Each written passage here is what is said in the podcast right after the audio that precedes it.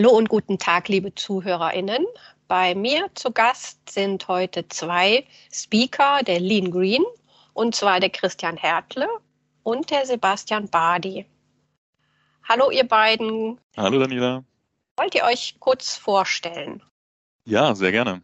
Ähm, ich bin Christian Hertle, einer der Gründer und Geschäftsführer von SFM Systems und verantworte dort den Bereich Business Development. Und vom Hintergrund her bin ich promovierter Maschinenbauingenieur und hab, beschäftige mich mit dem Thema Lean Management und Shopfloor Management jetzt schon seit über zehn Jahren und seit 2018 bei SFM Systems eben mit unserer eigenen digitalen Shopfloor Management Lösung Digitales Teamboard und freue mich dann jetzt eben auch gleich was dazu erzählen zu können, wie das mit Lean Green zusammenhängt. Dann äh, schließe ich mich an. Sebastian Badi der Name. Ich bin wissenschaftlicher Mitarbeiter am PTW der TU Darmstadt. Ich beschäftige mich seit jetzt mehr als vier Jahren mit dem Thema Shopfloor Management und da insbesondere mit dem Thema Ressourceneffizienz im Shopfloor Management und habe dementsprechend zusammen mit Christian in äh, diversen Forschungsprojekten bereits zu dem Thema gearbeitet. Ihr beiden habt auf der Lean Green einen Impuls mit dem Titel äh, Green Shop Floor Management als Treiber für Ressourceneffizienz. Wollt ihr dazu ein bisschen was verraten? Ja, gerne. Meine, klar, es geht natürlich um das Thema Nachhaltigkeit im, im weiteren Sinne, aber auch dann äh, ganz gezielt darum, wie man Ressourceneffizienz in den produzierenden Unternehmen vorantreiben kann. Und wir wollen Nachhaltigkeitsziele mit Daten aus dem Shopfloor verknüpfen. Da wollen wir eben zeigen, wie das mittels digitalem Shopfloor-Management gelingen kann. Genau. Äh, wir wollen außerdem eben das Shopfloor-Management, das ja eine tägliche Routine bietet, eben dazu nutzen, dass das Thema Nachhaltigkeit, aber eben im Speziellen auch Ressourceneffizienz mehr in, der, in die tägliche Routine der Mitarbeitenden ähm, eindringt, während das heutzutage häufig so ein Thema ist, das eben projektbasiert abläuft oder wie man immer so sagt, top-down von oben kommt, möchten wir, dass das mehr in das in das tägliche Doing der, der Mitarbeitenden kommt und um eben dann auch nachhaltig das Verhalten des gesamten Unternehmens eben beeinflussen zu können. Und dazu bietet sich Shopfloor Management eben sehr an. Kurze Zwischenfrage. Nachhaltigkeit ist ja ein sehr dehnbarer Begriff. Wie definiert ihr den Begriff?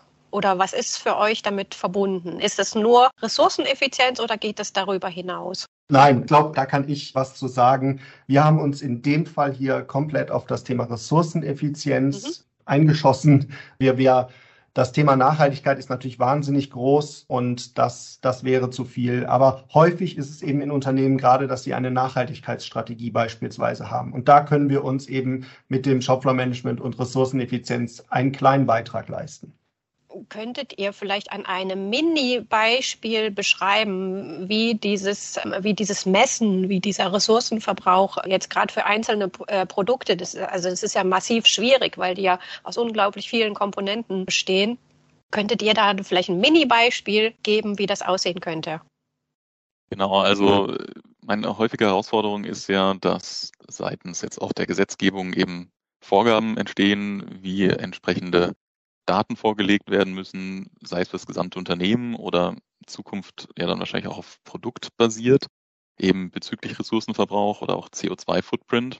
Und was wir mit dem Shopfloor Management eben erreichen wollen, ist eben diese Verknüpfung von diesen Zielen oder auch diesen Reportings, das sag ich mal auf Unternehmensmanagement-Ebene passieren soll, mit Daten aus dem Shopfloor.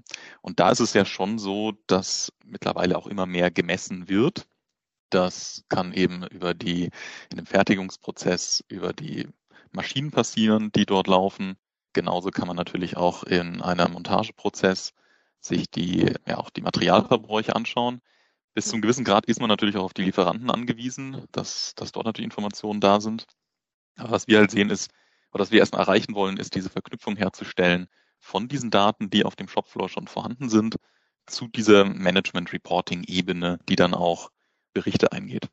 Genau. Ein zweiter Aspekt vielleicht dabei noch ist eben, dass diese Kennzahlen natürlich auch, wenn wir sie jetzt im Shopfloor erheben, auch äh, gewissen Kriterien entsprechen müssen. Ja, also ich denke da an das äh, bekannte Smart-Kriterien, dass wir eben, dass die ähm, für die Mitarbeitenden beeinflussbar sind, verständlich und das sollte eben auch dann Teil oder ist auch Teil der Aufgabe, dass eben diese Kennzahlen auf der ersten Ebene gewissen Kriterien entsprechen. Und da brauchen wir dann häufig neben den Daten, die wir über den Ressourcenverbrauch haben, auch natürlich vorhandene Daten aus BDE-Systemen, ähm, MES etc., die dann äh, eben zusätzlich genutzt werden, um beispielsweise eine Unterteilung in wertschöpfend und nicht wertschöpfend den äh, Energieverbrauch beispielsweise äh, darstellen zu können. Also klassisches Lean nur mit eben, ja, sag ich mal, äh, neuem Thema und Ressourcen als wichtigsten Treiber. Habt ihr oder beziehungsweise plant ihr dann eventuell auch Schnittstellen zu Umweltmanagementsystemen wie zum Beispiel dem EMAS oder vielleicht auch, ja, die ISO ist kein, kein, ähm, kein Managementsystem, aber plant ihr da Schnittstellen zu den verschiedenen Anforderungen? Ähm, auf jeden Fall ist es ja so, ähm, wenn man jetzt in Shopfloor-Management denkt, dann denkt man in Kaskaden. Und ähm, das heißt, äh, es wird immer nach oben hin kaskadiert und beispielsweise die, die äh, Teamleiter kommen zusammen mit dem Abteilungsleiter und bilden dann eine Ebene ab. Und natürlich müssen sich dann vorhandene Systeme eben wie das Umweltmanagement, ein Energiemanagement, Facility Management, also ja, das sind eben häufig Stakeholder, die aktuell im Shopfloor Management noch keine Rolle spielen, die mhm. dann aber jetzt eben auch wichtig werden und als neue Teilnehmer in solchen Shopfloor-Runden eben mit beteiligt sein müssen. Also da gibt es diese Verknüpfung und die sind ja auch dann häufig diejenigen, die äh, ja Projekte anstoßen können, um eben Verbesserungen dann durchführen zu können. Das heißt, die Abweichung wird ermittelt oder das Potenzial im Shopfloor und wird dann eben von den neuen Stakeholdern eben bearbeitet bietet eben Shopfloor Management wirklich die, eine, eine tolle Plattform, um eben jetzt auch diese Funktionen zu integrieren und das nicht so nebenbei laufen zu lassen, wie wir es häufig aktuell sehen. Dann gibt es dann eine Abteilung, genau, die, die ist dann dafür zuständig, diesen Report zu erstellen, den man eben aktuell machen muss, aus Unternehmensstrategiegründen machen möchte. Aber in Wirklichkeit gibt es wenig Verknüpfungen zu wirklich den Produktionsprozessen. Und genau das wollen wir eben aufzeigen, wie man Shopfloor Management als eben diese Plattform nutzen kann, die die Produktionsbereiche mit dem Management eben über die Kaskaden verbindet und auch solche Zentralfunktionen einbinden kann. Hättet ihr etwas, was ihr den Teilnehmern der Lean Green schon heute mitgeben würdet?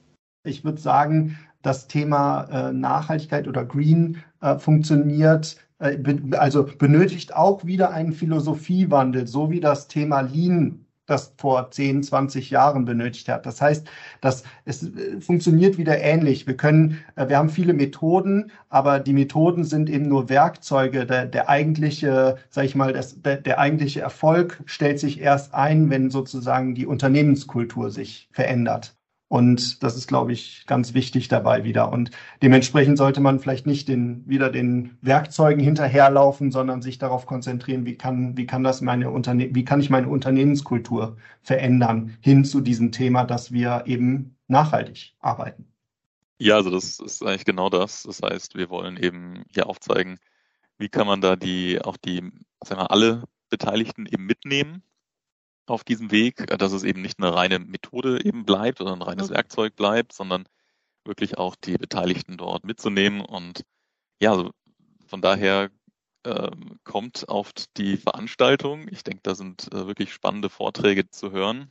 Eben nicht nur einzelne Werkzeuge zu sehen, sondern eben auch, wie man die Beteiligten und alle Stakeholder eben mitnehmen kann auf dieser Reise hin zu Green. Danke euch. Es war ein schöner Abschluss weil tatsächlich ist ja unser Anspruch auch einfach, das Ganze zu sehen und eben nicht nur als Methodenkasten zu verstehen. Ich hoffe, dass wir es hinkriegen. Ich glaube, der Vortrag Mix ist dazu geeignet, dass man diese Verbindung hinbekommt, dass man auch merkt, dass es auch einfach Spaß machen kann, auf die Art und Weise zu denken und äh, Menschen einzubeziehen, um mit ihnen was Tolles auf die Beine zu stellen.